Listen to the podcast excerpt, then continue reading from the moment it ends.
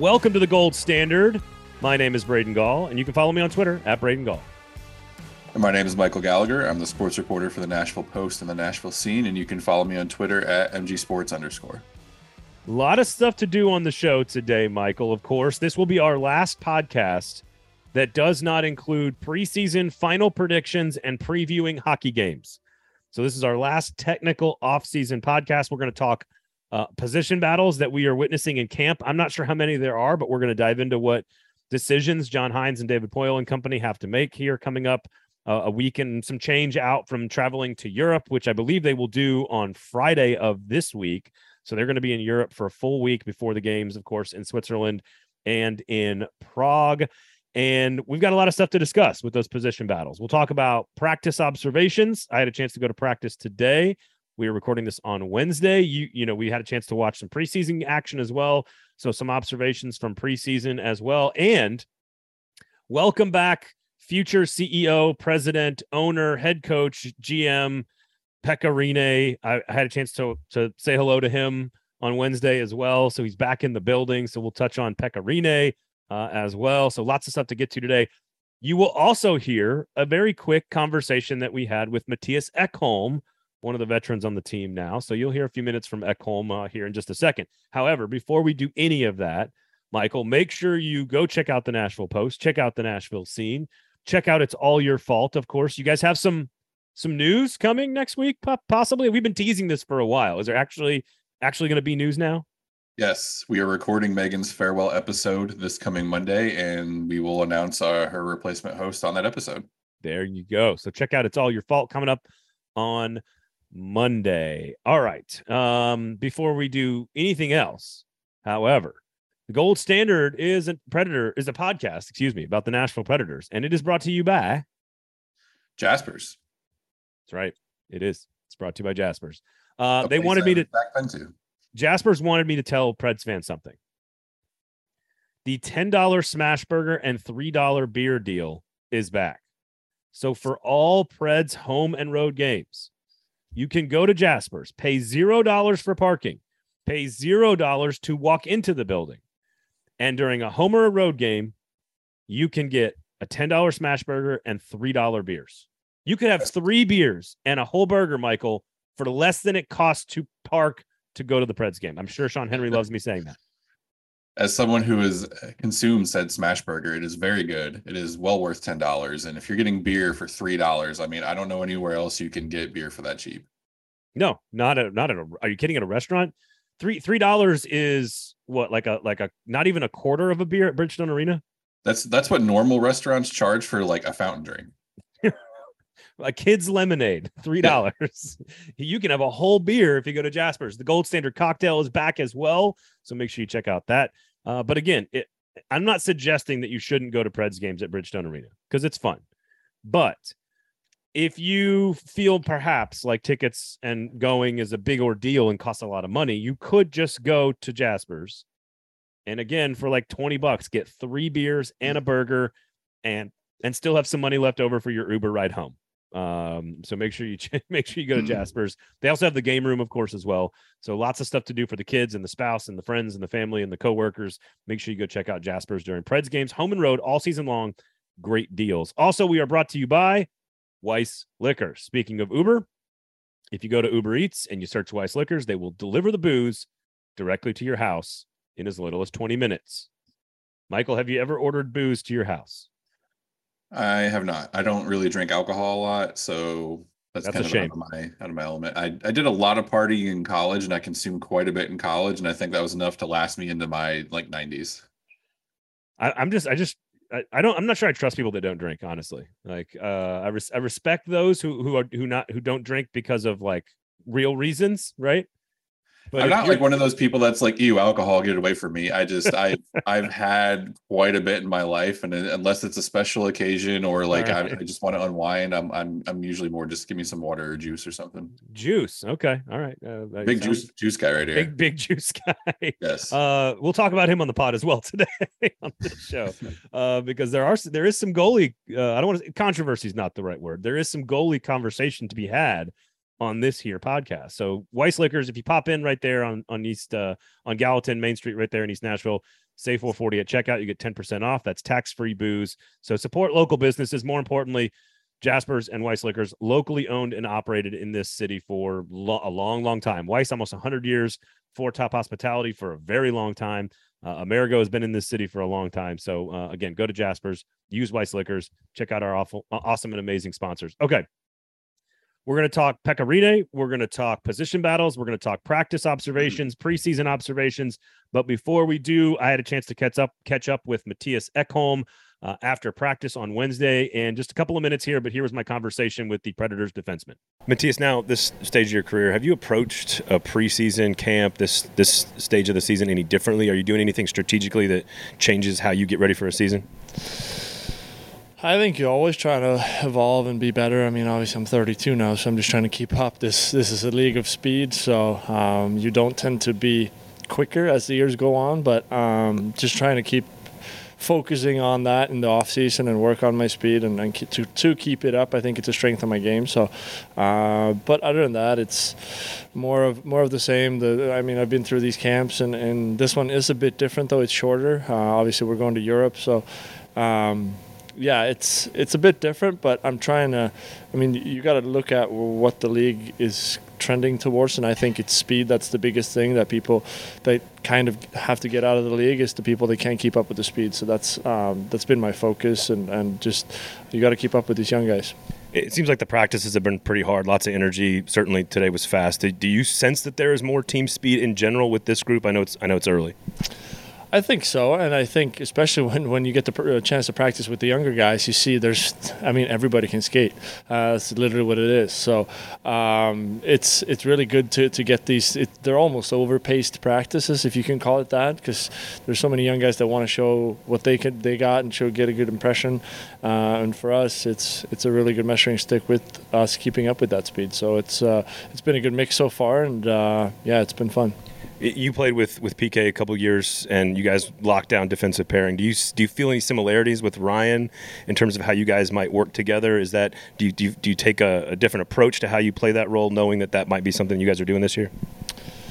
Not really. I think PK and Ryan are very different players. Um, PK was more offensive minded probably than than Ryan is, and Ryan is probably more. Uh, uh, pretty pretty close to the way I want to play my game. Um, so it's it's different. It may be a bit the same because it's I mean coming in playing with someone that's been in the league for a while and um, know what their game is, and then you can always just literally know how he's playing. It's not going to change when he's been 12, 13 years in the league. So um, just trying to find chemistry, uh, whether it'll be with him or whether it be with someone else I'm playing with. I mean, for me, it's a bit of a change to go on the right side. So I'm just trying to focus on myself and get get my game going and, and then build chemistry from there. All right, a little conversation with one of the um, longest tenured Nashville Predators.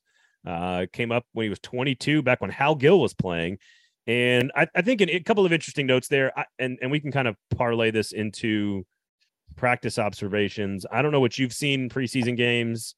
Great article, by the way, by you up on the post. Everyone should go read it. Uh, reaction from the preseason games.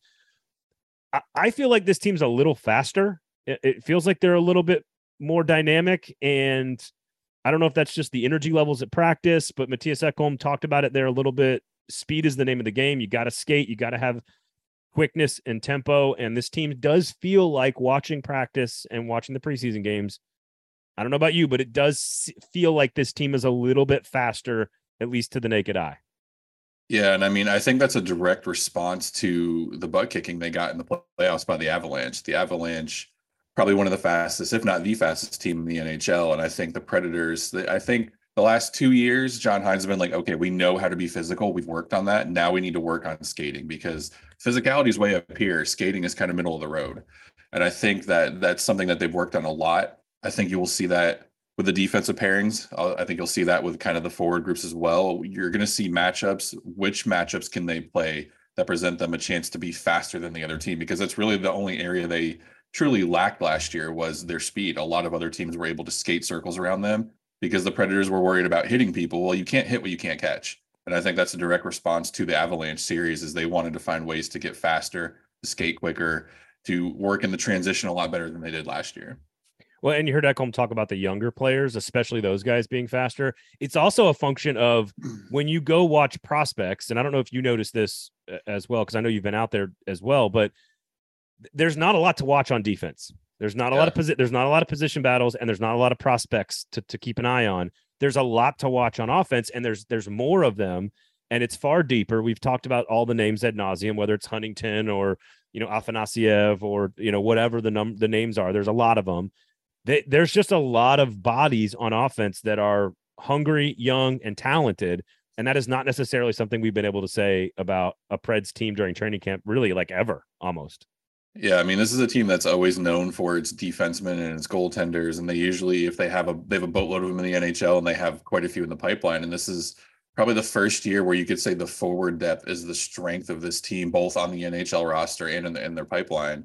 And I think that's kind of something that David Poile's put a little bit of emphasis on in drafting players like Luke Evangelista, uh, Egor Afanasyev, Eeli Tolvanen, Cody Glass all the all the acquisitions that he's making these guys they, they have two things in common. They can score and they have speed. And i think that's where the predators i think that's where their identity is transitioning now. I'm not saying they're going to get away from the physicality rock'em sock'em robot mentality but i think they're trying to add that as another tool to their toolbox if you want to go with that analogy there. uh, that's a good analogy. I'm okay with that. You got you got you got to have a lot of tools in the toolbox. Um, so I think the speed was the one of my pra- main practice observation was just that there is more talent on offense. I'm not sure how much of it's going to make the roster. We'll talk about the position battles coming up in just a second, but they're bigger too. Like there's a lot of big dudes. there's a lot of six three, yeah. six four, six five guys. There's a lot of big ones, but it's just mostly a, um, a lot of speed on the front end. How much of that makes the roster? Again, we'll talk about that in a second. Uh, you've been asking and kind of comparing the Ryan McDonagh, Mattias Ekholm pairing to the PK Subban Mattias Ekholm pairing from the Cup run and from a couple years ago. And so I kind of wanted Ekholm to sort of compare and contrast what it would be like to play with those two different guys. And, you know, I think he certainly alluded to playing with PK when he says playing with PK Subban, you know, a lot more offensive, very different player. It, you know, a lot of watching when PK Subban's on the ice. I think your analogy is still valid that they were a lockdown shutdown pairing, but it does when you hear Mattias Ekholm say things like, I don't have to worry at all about where Ryan McDonagh is ever going to be. He is always going to be in the right place. I think that speaks to what you are driving at, which is that this Ekholm McDonagh pairing could be just the thing you put out there against the other team's best players, and they you can trust them to do the job basically every shift.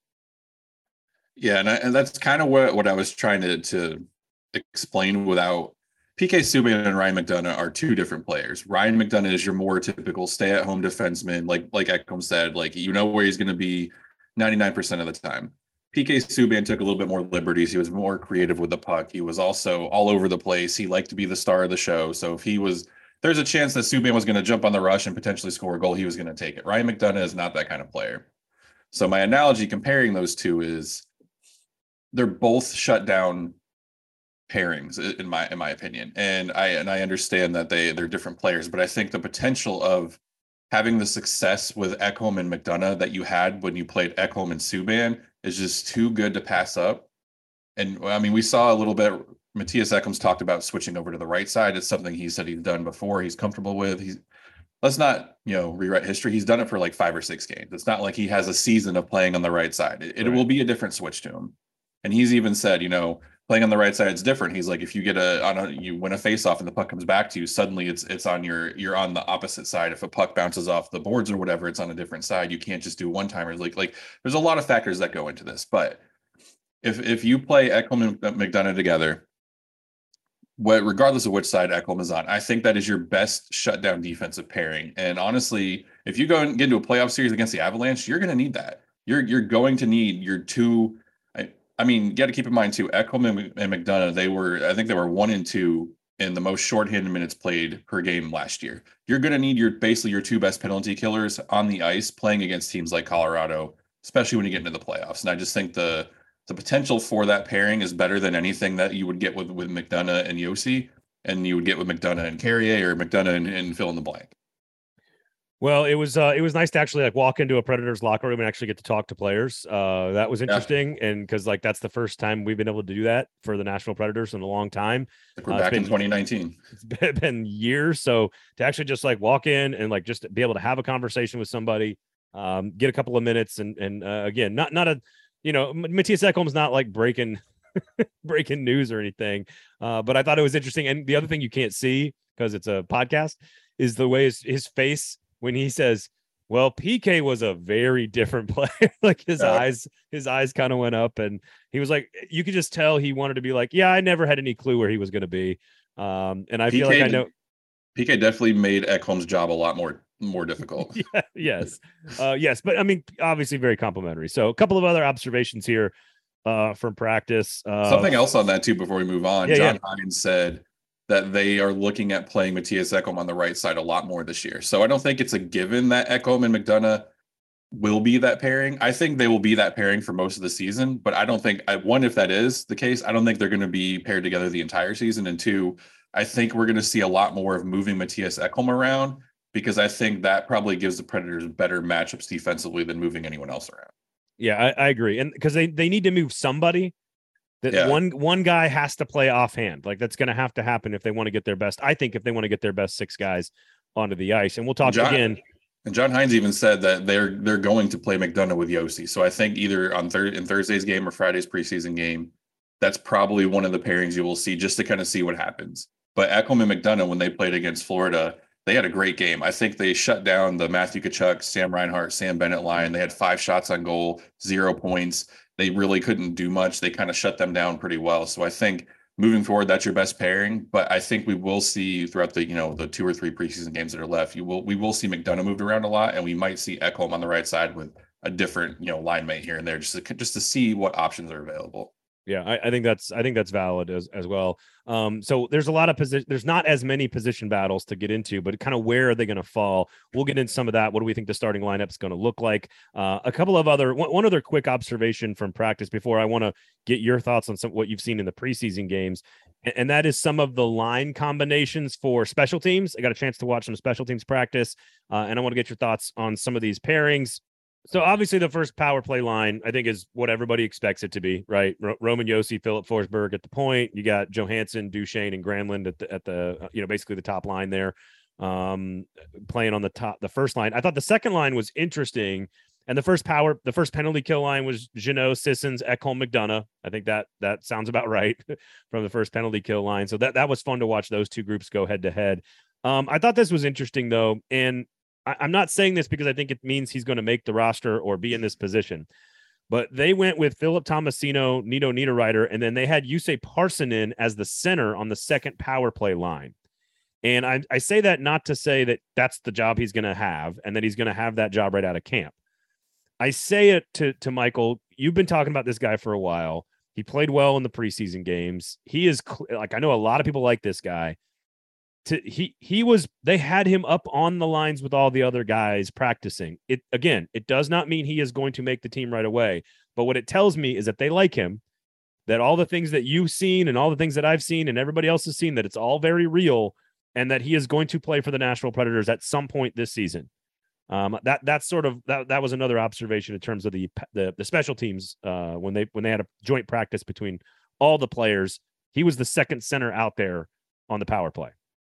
Yeah, I think that just shows that the coaching staff is really high on Parssinen, and as they should be. He he has looked really good in development camp and in rookie camp and in the prospect showcase and now in training camp playing against some of the other teams, um, you know, regular roster players. And I think it's something that I mean, he he he looked really good in in the doubleheader against against the Panthers. I think he scored. He had a goal and an assist, two shots on goal.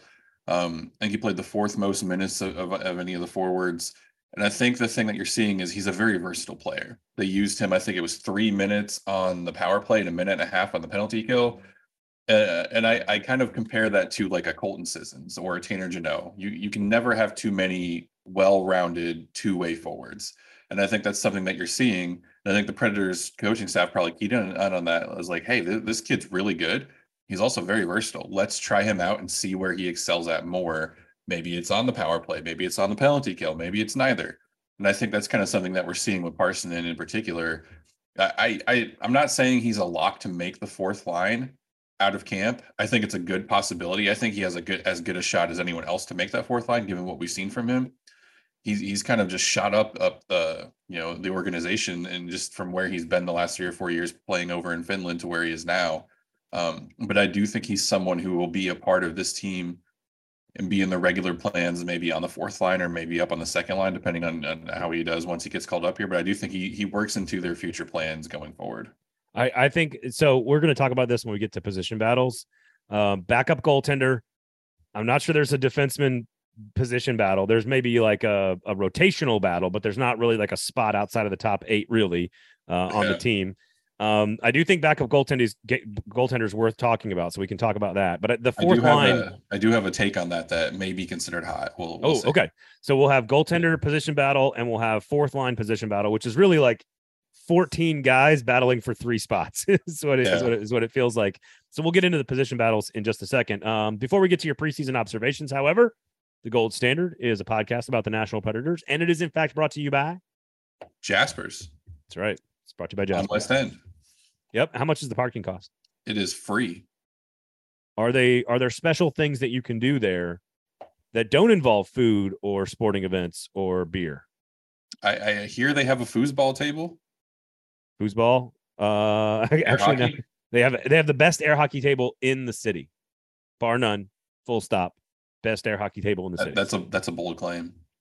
I'm just saying it's I, a lot of a lot of air hockey tables have those dead spots, you know, where people like Steve Cavendish have been putting their drink, you know, and like trapping the puck and slamming the stuff down, and like none of that's that, acceptable. That Cavendish guy, yeah, what a pain in my ass. Um, go to Jasper's, everybody. The parking is free, of course. And look, you're going to need a place to watch Preds games because you're not going to pay for the stupid subscription streaming service. Uh, if you've cut the cord, you're you know you're you're, you're also going to have to pay a bunch of money if you want to go to a game. It's really expensive. Just go to Jasper's. Just park for free. You got the the ten dollar smash burger, the three dollar beers. You got a. It's a great place for happy hour. It's a great place before the game. It's a great place during the game. It's a great place after the game. If there's anyone out there like me that enjoys a cleanly place, it's very clean. very underrated part of my Jasper's experience. you talked about that last time. Like, wait a second, it smelled nice. It well, did. It's, a, it's a restaurant. It's not. It, it, and again, this is a, a thing that Jasper's is solving because a lot of sports bars you know, they get some smoky, sticky, gross kind of bar food, and it's just not a great atmosphere. That's the exact opposite of Jasper's. Nothing will kill a vibe more than walking into a bar and taking like and breathing it in and just getting like hints of downtown. It's, terrible. So I had to do uh I haven't had to do this in a long time where you had to come home and like shower out of your clothes because it was there was smoking allowed, you know? Like I haven't been to a smoking allowed bar in so long and during Americana Fest, I went with a buddy of mine to watch a concert for a few minutes, like late night at like a dive joint that I haven't been to in like 10 years. And they were smoking allowed. And I came home and, and it was like 1130 and my wife's like sleeping in the bed. She's like, why are you showering? And I'm like, eh, eh, be, because all my clothes smell like cigarette smoke and my, uh, my hair smell, I, what little hair I have left smells like cigarette smoke. And I, I couldn't believe, I felt like I was in college again. It's the actual worst. When yeah, I was when I was in graduate school, I had a job where I was a, I was doing promotions, and we had to go to bars and talk to people. Oh. Every night, I had to come home and shower before bed. And when I finally quit that job two years later, my eyes were so red that people thought that I was on drugs. But it was literally the secondhand smoke was like tearing apart my eyeballs. It was go, terrible. go to Jasper's where you will not look like you're on drugs. Yeah. major selling point. It's clean and you won't look like you're on on fentanyl. It's a it's a great place to go. go. watch a game. I'm sold uh, already. You're welcome, Jaspers. you're you're welcome. Uh, of course, uh, we'll, we'll, also Weiss Liquors, of course, over there in East Nashville as well. So check them both out. Check out Jaspers. Check out Weiss. Uh, okay, other observations before we get to position battles. Other observations from the preseason, from practice. I know you've had a few, and this is going to lead us into some position battle conversation. But your main observations so far through a couple of preseason games are I don't know if I have a main one. I will I, will give you like I'll give you two. So my first one, my my the first one of my main two, I thought the Nino Niederreiter, Ryan Johansen, Philip Tomasino line looked really good. And I know it was just one game and it's preseason and all this other stuff, but Nino Niederreiter and Ryan Johansen have that natural chemistry from when they played together in the junior leagues. And I think you throw someone who's offensively skilled like Philip Tomasino on that line. And that I think that will if if they keep the top line with Granlund and Duchene and Forsberg, and you keep that Johansen line from what we saw in the preseason game, I think for the first time, probably and I hate going back to this because I, I can't stand Mike Ribeiro at all, but he did have 63 assists season, so that like was that was a good line. But he was such a high quality individual. So yeah, um, but it, I I think this could be the first time since Mike Ribeiro's 60 assist season that they've they will have depth scoring in their top two lines, and that's that that was their Achilles heel last year. It was all on whoever the top line was to produce. I think they they had what it was a goal, three points, and five shots on goal you know collectively um, and i think that's probably my main takeaway is that was the line they rolled with right at the gate i think that's kind of where they're leaning to be the second line and i think it's going to be a really good third line it, the kind of question we went back and forth asking each other was we kind of thought it was going to be Niederreiter and Johansen who was going to be the other the other guy up there. Tolvanen could have got gotten a look. There's a couple other guys that they probably could have given a look. We question do they move Tanner Jeannot up there and break up the herd line because Tanner Jeannot can be a top six forward. I think we established that a podcast or two ago when we were talking about it. But I think it's kind of this is Philip Tomasino's year. There, it's like, okay, kid, go show us what you got. And I think yeah. that's going to be a really good, a really good, steady second scoring line for them. So basically, and I that's I'm glad you went with that one because that's that's where I was going to go because not only does that is that a nice blend of skill, speed, size, experience, and talent, you with some youth youthful exuberance. It's really it kind of checks every box. A second line that we haven't seen uh, very often from this organization from a pure investment dollar standpoint and talent standpoint. But they also had Johansen and Niederreiter paired up in every single drill in practice. So like they do these little yeah. things, they do these little two on twos, right, to kind of warm everybody up. It's one of the first drills they do. They do sort of the breakout drills. They do sort of like rush drills. They do all these different drills, and then they do special teams, and they do all these different drills. And every single time, with the exception of the top power play line, where they had the two of them separated, Nino Niederreiter and Ryan Johansen have been have, have been playing together. Every single time they're on the ice, they are with each other during practice and so far in preseason games. So I think it's a fair bet that that that is going to be your second line. And I don't know, like I, you know, I know we do this every year. We get excited about the team and we look at potential, and you know, it's easy to get sucked into that. But if Ryan Johansen is as good as he was last year, and if Nino Niederreiter is as good as he was in Carolina, or at least let's say 85, 90% of what he was, and Philip Tomasino is 5, 10, 15% better because he's a year older and it's his second full season in the NHL, that's as good a second line as I've seen in this organization ever have from a talent standpoint. Yeah, no, I agree, and I think it's if you're John Hynes, that's what you want. I, I'm I don't know what those closed door meetings were like with David Poile, but I assume at some point John Hynes went to him and said, "Get me a second line forward that Ryan Johansen can feed the puck to and can put up 20 to 30 goals." And he did that with Nino Niederreiter, and I think we we saw this a little bit with Eeli Tolvanen two years ago, and we saw it with Tomasino and, and like spurts last year both of those guys they're they're young prospects and they play their best hockey when they're playing with other offensively gifted players. And I think this is going to be probably the best thing for Philip Tomasino's development is playing with Johansen and playing with Niederreiter, getting top six minutes now. Because I mean, we saw last year he was very very productive on the fourth line. He it was Nick Cousins, Luke Kunin, McCarron, whoever they threw out there his game didn't really change. He was very consistent, which I think was good. He had 30 something points. That I think that was a very good rookie year. I I wouldn't be surprised this year if Tomasino flirts with 20 goals and, and 45 to 50 points, just based off of who he's playing with. If you're gonna play in that line with those guys, you know, and you're gonna get, I don't know what, 13 minutes a night, 14 minutes a night, you're you're probably gonna get put those kind of numbers up. So again, yeah. I, I I'm trying to like I, I, I, having seen the team in the preseason and watched practice, I feel like this is a more talented, more explosive, more dynamic team than I've seen in a while, especially in the last couple of years since the Cup. After sort of it kind of started to go down the opposite direction, and obviously that was the goal of David Poile was to put together a, t- a roster that was more talented than and especially faster than we've seen in a while.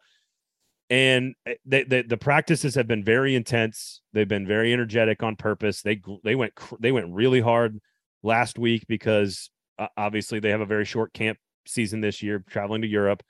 Um, and so I'm trying to like hedge, you know, in my head, Michael, like to say, like, man, I'm uh, don't get excited about this, don't get over over the top about this. Yeah. But that second line, that feels like something we haven't seen in a while because Johansen's a true number one center. Uh, and it's almost a luxury that Granlund can play on the top like that, and you can drop him down to the second line.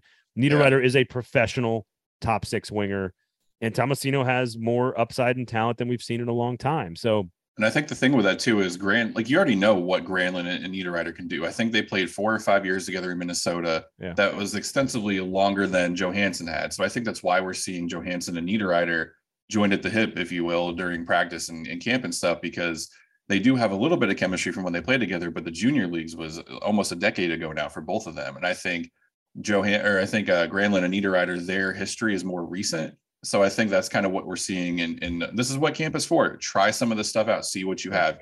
You get 15 games into the season, it's just not working out. Then you know you have the luxury of moving Granlund down there, who also has chemistry with Niederreiter, and that second line will probably improve. And you can move Johansen up to the first line, and he'll play with Forsberg and Duchene who we know he can score with because they did it in the postseason. They did it last year in different points as well.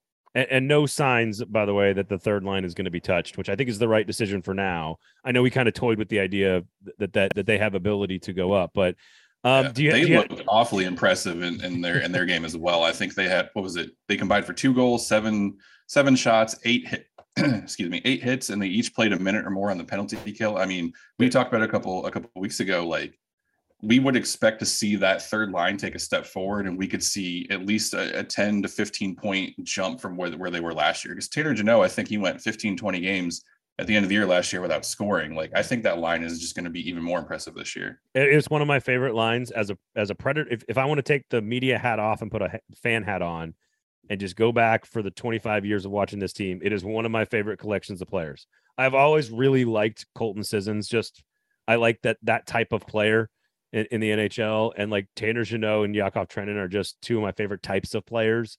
And Sissons really got lost so. in the shuffle before that herd line was established. He was bouncing around, you know, first through yeah. first through fourth line, and he never really had like a role. Now he has a role, and I think he's really come into his own because he has that role and he knows what what's expected of him. All right, is your second observation have to do with backup goaltending or the fourth line? Um, I can give you one for each, but I think my no, second. No, no, I, I want you to hold up. I want you to hold off on those two because those two are going to be our primary conversation about position battles today. Okay, well, my second one has it, it is a goalie. It doesn't have to do with the backup because I don't think Askarov is going to be a backup this year. But my second observation, you you can't help you. Yaroslav Askarov is one of those guys that when he's on the ice, he makes you notice him. And, and Chris Mason talked about it on "It's All Your Fault" a couple months ago. We had him on, and and, and no disrespect to Pekka Rinne or Juuse Saros, but I think Askarov from post to post is probably the most explosive goaltender this franchise has ever had. Just his quickness, his agility, his side to side skating, everything that he can do. And I don't want to overreact to just one showing, and, and, and he didn't play a lot last year. But I think like the chains have been taken off of him. He's only 20, but he stopped all 12 shots that he faced, including two both that he had on the power play. And I know there's a lot of hype around him. He's been called the next Carey Price and stuff, but when you watch him, you notice him and you know how good you notice how good he is, and that you see the potential that just drips from this kid. And I, I don't want to get it too ahead of myself, but I, I think that like there's no denying he's the future starting goaltender. I think if Juuse Saros keeps playing the way he has been the next couple years, I don't think that's enough to to keep him and, and send Askarov somewhere else. I think he's going to be too good, and he's so young. I, I, think that was just the other big takeaway. Is just you, you every time you watch him, he does something. You're just like, oh my gosh, wow, that was amazing. I, I need to find a replay of that. He had he had a save, a kick save that he was at the left goal post, and it, within like half a second was back over made this amazing save. Go find the video. Someone has it on Twitter. It was amazing. But I think that was my second big takeaway was Askarov is is just so impressive. Uh, if you check out the 440 account, I, I posted a video of Pekka Rinne working with Askarov uh, in before practice started, and I agree. One of the first part of the reason I wanted to go watch the, the A group practice was he was in that group, can you imagine how good he will be just with his natural talent? And then he's got Pekka Rinne coaching him on top of that. Like the sky's the limit there. Co- coaching him in a yeah. special alumni advisory role. We'll get to that in a second as well. Um, but no, I think it's noticeable. He's he's absolutely you notice it now. This is a good way for us to segue into some of the position battle conversation. So um make, make sure you you before we do that make sure you check out weiss liquors of course. Support our local sponsors local businesses. Weiss liquors uber eats search weiss liquors have the booze delivered directly to your door in as quickly as 20 minutes. Uh, and of course locally owned and operated for almost 100 years in east nashville right there on main street gallatin road. And if you pop in the store make sure you say 440 at checkout and you can get yourself 10% off. So that's tax free booze or booze delivered right to your house. I don't know That's like having a star prospect and Pekka to coach him at the same time. So either way, go check out Weiss Liquors. So this position battle, which it does not include Askarov, there's no, there's no, there's no way it includes him. I agree with you. Yeah, but it does.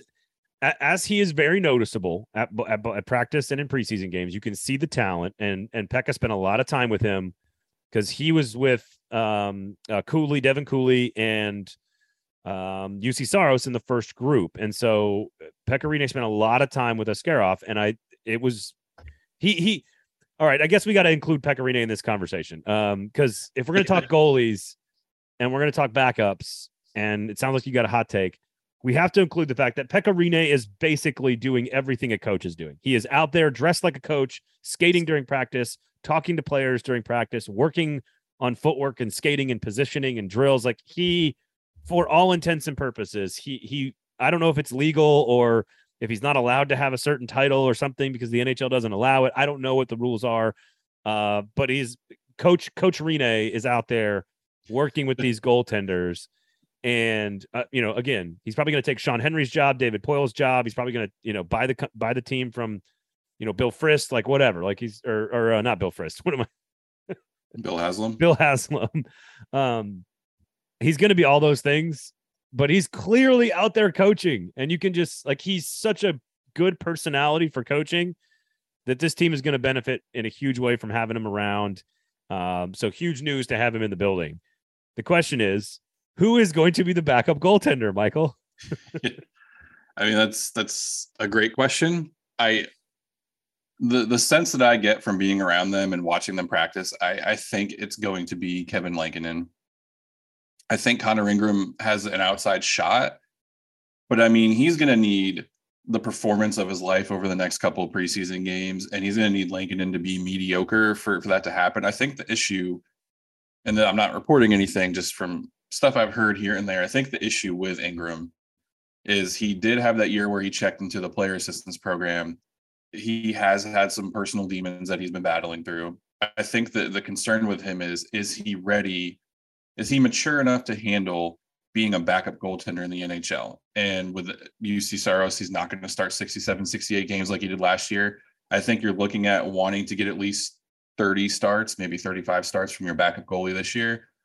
I think the concern is is Connor Ingram emotionally mature enough to handle that right now because you don't want to put too much on the kid, have him collapse under the pressure, yeah. fall back into old habits, and have him check back into that program again. I think Kevin Lankinen is a solid insurance policy. I think he can give you what you want out of a backup goalie. Like he's already he's already miles better than David Rittich was last year. He played on a bad Blackhawks team, so I know his numbers are bad. But when you when you get down and you look into some of some of do a deep dive on some of his numbers, it's not as bad as it initially looks.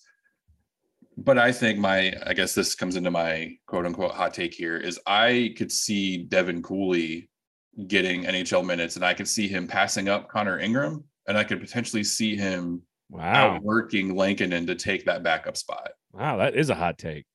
All right, and, when you when you say could see it happening, uh, that that sounds like you're kind of couching the whole thing. Like you still think it's Lankinen,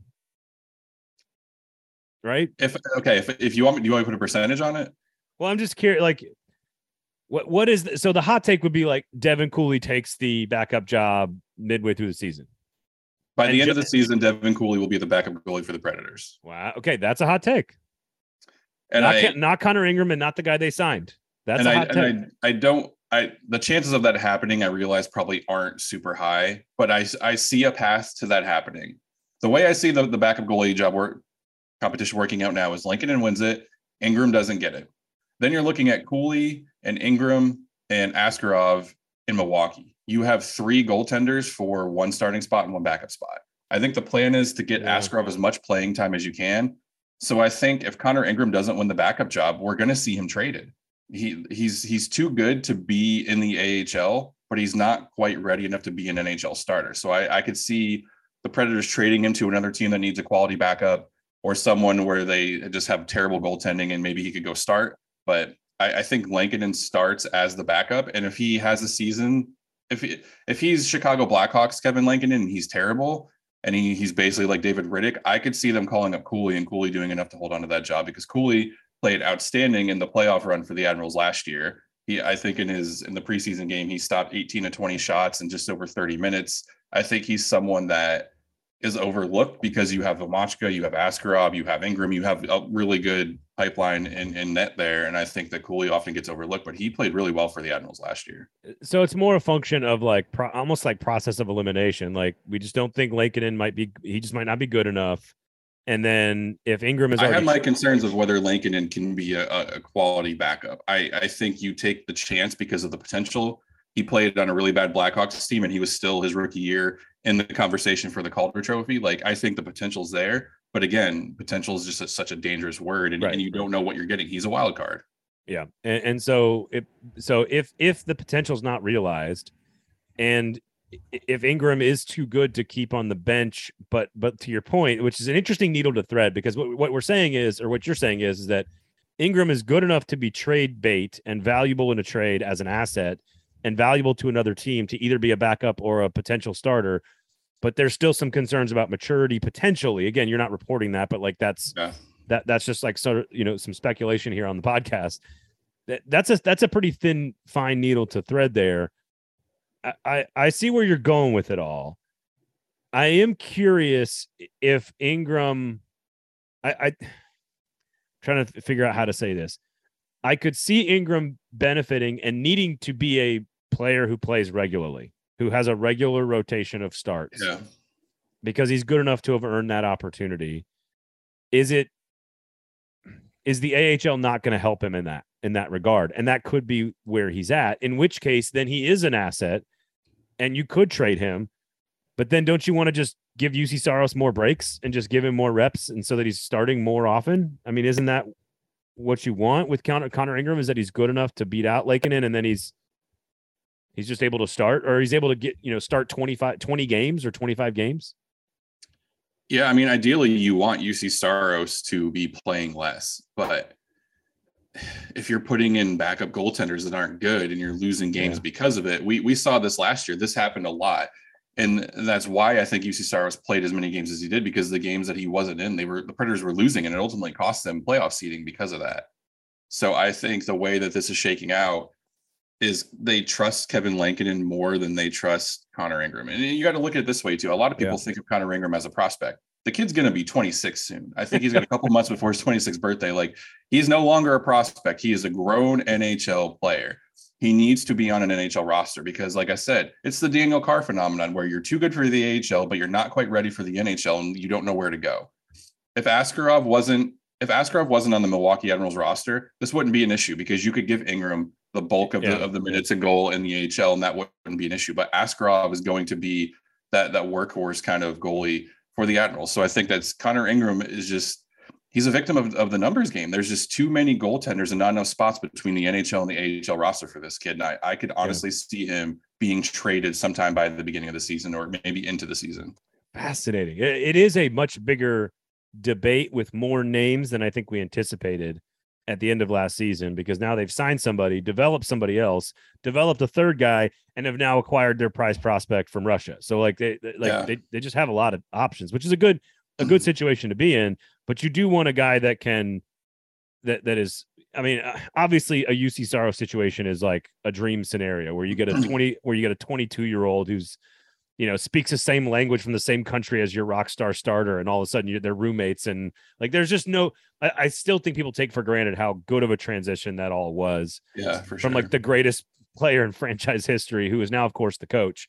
Um your your thoughts on special alumni advisor Pekka Rinne being back in the building? It is weird to see him. Um you know he walked by and we said hello for a minute on Wednesday but like he he already looks the part of a coach, dude. Like he, I'm not surprised by this. Yeah. By the, I'm not surprised at all, but he already looks like he's a head coach. I, I think from the probably the day he announced his retirement, he already the wheels were already turning in his head about transitioning into coaching. Pekka Rinne is one of those guys, and like talking about you know football, Peyton Manning, Tom Brady, one of those guys where it's like it's not just like their career, like football is who they are. I think Pekka Rinne with hockey is the same way. I mean, he was I, I, don't know how long it was, but he was working with the Finnish national team for the World Junior Championships, working with their goalies. I, I it was we got the sense that it was just a matter of time before the the organization offered him a job at some point. We didn't know what he was going to be doing or where he was going to be. Um, I kind of thought like a special ambassador role for the franchise. Like it's always it's always a good PR move to to throw Pekka Rinne in front of a bunch of cameras and just let him talk for 30 minutes because like everybody loves the guy. And we got to talk to him, I think, on the first day of, of camp. And it was great because it was something that he I think he was looking to transition to. And he also, he also, when we talked to him, he mentioned, he's like, look, it was great to take the last year, spend time with my wife, spend time with my son, be at home more for my family. And I think he kind of was like, I got to do that. And now I'm looking to bring hockey back into my life, albeit on a smaller stage, not working as a starting goaltender every day. And I think this is the perfect role for him. He's going to be working with Ben Vanderklok and um, I forgot who the other guy is uh, Dave Rook, their develop their goaltending development coach. He gets to work with with two of the top goaltending gurus in, in the game. Um, he also gets to work. He gets to be around Juuse Saros a lot, which is great television for everybody. And I think Askarov and, and everyone else that's in the pipeline is going to benefit from him.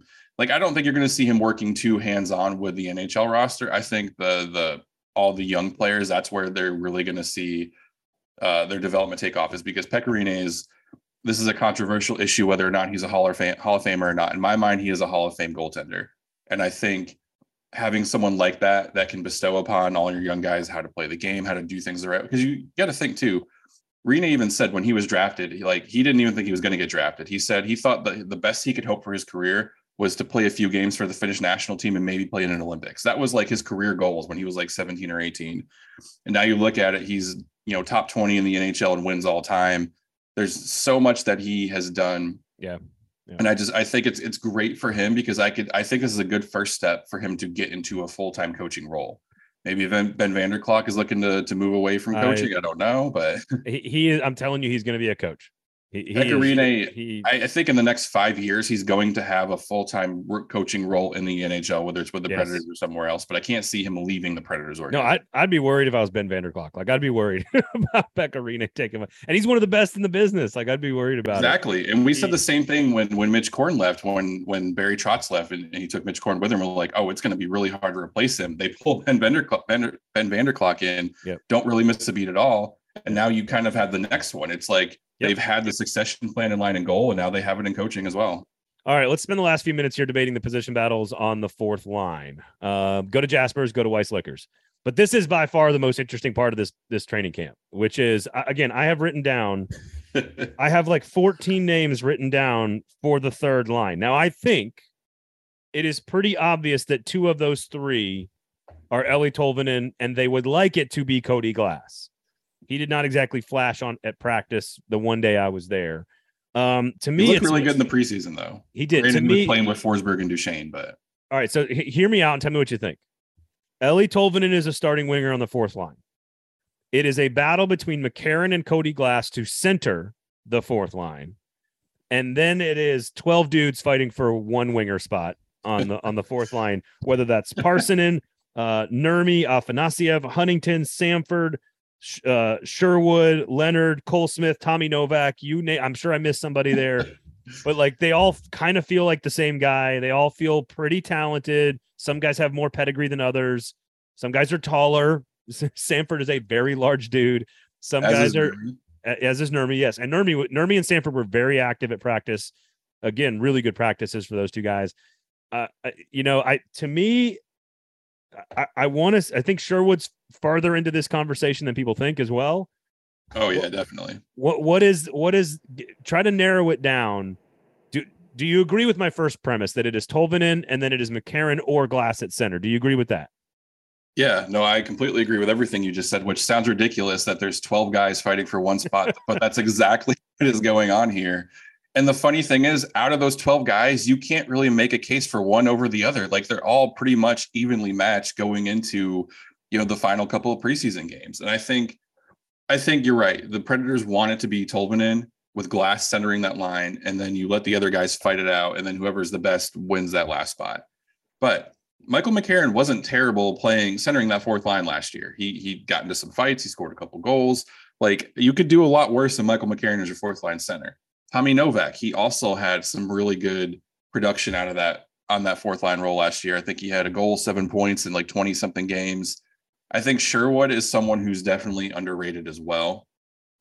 And I wouldn't I wouldn't rule him or Markus Nurmi out at this point. I think John Leonard might have like an outside shot. I think Zach Sanford was the guy that was brought in who they wanted to take that role, but he just he you haven't really noticed him, good or bad. He's just he's just kind of existing out there on the ice. But you look at Leonard and Sherwood, they both had four shots on goal. Sherwood also added a hit and three takeaways. Like I think he's trying to do more to separate himself, and I think he has been a little bit more noticeable than anyone else out there. But you also you look at Nurmi, he had an assist in the preseason game as well. I think he played like 12 minutes. He's six foot five and 205 pounds. Like that's the big muscle that you want on the fourth line. So if Nashville still wants to play Rock'em Sock'em Robots, he would make a lot of sense as well. But that that's the thing of all the 12 guys that you listed, like I don't think any of them have done much to separate him, themselves. I think Sherwood maybe has separated himself a little bit, but I think they're all very even. And I, will say this: I think something that we could see, and we've talked about Parson a lot. I think something that wouldn't be yeah. surprising is to see Juuso Parson as the starting center in that fourth line with Tolvanen and maybe Glass on the wing or or McCarron on the wing. I think they they're really high on Parssinen, and I think they're trying to figure out the best role for him because he he's versatile. He's played center, he's played both wing spots. He's really good. You know, he's rock solid. Like he can lay the hit. He's got some speed. He's got pretty much everything that you want out of a forward, except for the 30 goal scoring ability. And I, I think he's he's a wild card in there. I think he could potentially. I wouldn't rule him out of being the the center for that line, but I think you're right. I think they do want it to be either Glass or McCarron because those are the two guys that have probably the most NHL experience that you would want, you know, kind of centering that bottom line. My my prediction, sure to go wrong, in, in on opening night, is is is like Eeli Tolvanen, Michael McCarron, Cody Glass. Those three. I think they want you so. I think they want Juuso Parssinen on that team. I just think that he's got a little bit more to go before he gets there. I think Afanasyev is very high on their their list as well. I think he's got even further to go. I think based on you know dollars, Sanford is a very good bet potentially as well, and then Sherwood and Leonard as well. So like again, like it's hard to parse all this stuff out. I think the, the thing few- with Sanford is like he wasn't ever promised a spot. He was signed for a, a, veteran league minimum. Like if you cut the guy before the season starts, like oh well, who cares? No, no one's right. gonna shed a tear over Zach Sanford. I think if I had to guess, my best guess would probably be Eeli Tolvanen and Cody Glass as you know, Glass is the center, and I think Markus Nurmi, I, I could see him claiming that Ooh, last spot. Wow. Just because just because I think Afanasyev, I don't think is quite ready yet. Plus, if, if you're putting him in the ro- on the roster, you need him to be scoring goals. You don't need him to be the power. Okay. He is a good power forward, but you need Afanasyev for his goal scoring ability. I, I, I do think they want they're going to give Parson every shot to make this roster, but I think there's just not a spot for, open for him right now. Injuries happen, stuff like that during the regular yes. season. I could see him called. All up. these all these guys are going to play at some point during the year. Yeah, like all these guys. I, I, I think it's Glass and Tol- Tolvanen for sure. And then I, I could see Nurmi maybe making his way up there. And if not Nurmi, then I could see McCarron. And then, and again, Sanford, Parson, and Sherwood all in the mix. Um, I think Novak, Smith, Leonard, Huntington, Afanasyev yeah. are guys that are in the back half of that conversation. Uh, but it will be interesting to see. And again, I think every one of these names we've talked about is going to be on the team. Here's what's really interesting about this. And the good Which thing of, about all those guys, if they don't make the roster, like Milwaukee's going to be loaded. Yes. And what's really interesting about this conversation is which of these guys do they think can develop into something more than a fourth liner? And it's more than one of them. It's Tolvanen, it's Nurmi, it's Parssinen, it's Glass. Like there's Afanasyev. Like there's a few of these guys that they that that should everything go their way, that they're challenging for higher spots on in the starting lineup. The problem right now, and it's a good problem for Preds fans to have, is that there is no spot in the top six right now for now yeah. until until an injury. There's no way you're breaking up the third line. So, like, there's just not a lot of spots to put guys should they develop into better players. And so that that is a good problem to have. I think that ties into how how fast this team is, how talented their forward group is, even if they're young and inexperienced. It is a different looking team than I've seen since I started covering them in 2016. It, it's just a different style team and there's a lot of turnover over the last three years. We talked about the offseason strategies on a previous pod, so go check that out. Um, but I, I am more and more excited about this group and their potential. Big word there than I have been in a while. I, I think it's going to take some time for it to all click, but I do think there's reason for Preds fans to be pretty excited about this team. And I think that's a good thing too, because we talked about after the, the cup final run, what was what was the Predators the worst thing that they had to deal with with let's run it back. Let's keep the same guys here. let's take another shot at this. And they did that for three yeah. years and they failed for three years. Now we're starting to see. I think it's a great thing that we're talking about. This is a different team. They're a lot faster. They have a different identity. There's different. There's a collection of different players because traditionally we saw the the let's run it back mentality where it was the same guys, and if they if it wasn't the same guy, they replaced him with a player that has the same skill set. Yep. Now we're seeing a variety of speed, skill, scoring, defense, everything out there, and I, I think the Predators are ultimately going to be a better team for it.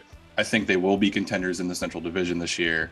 I don't think they're going to knock off the Avalanche anytime soon, but I do think they're in a better position than they were last year to yep. do so. That just about does it for this week. Next week on It's All Your Fault podcast, you guys will announce and introduce the new co host of that show. Exciting stuff there. And then, of course, on our episode, Gold Standard next week, we will give you our official, final, unofficial predictions for the Central Division for the Predators playoff picks, Stanley Cup, all that, all that good stuff. We got to do it. We're, we're required by law to do that when it comes to sports content. Make sure you're checking out the Nashville scene and the Nashville Post for all great coverage, of course, for Michael all over the website there. Good stuff for via via the written word. So make sure you check that out. Of course, special thanks to our sponsors, Weiss Liquors and Jaspers. Make sure you go check out the Jaspers specials during Preds home and road games. Michael, good talking to you, buddy. Have a great weekend. We got hockey games next week. We, we will do. talk about actual hockey games next week. For Mike, that's right. I'm got I got my sweatshirt on right now. For Michael, I am Braden. Thanks for hanging out. Rate, review, subscribe. Check out all the other great shows from the 440 Sports Network. This has been the gold standard.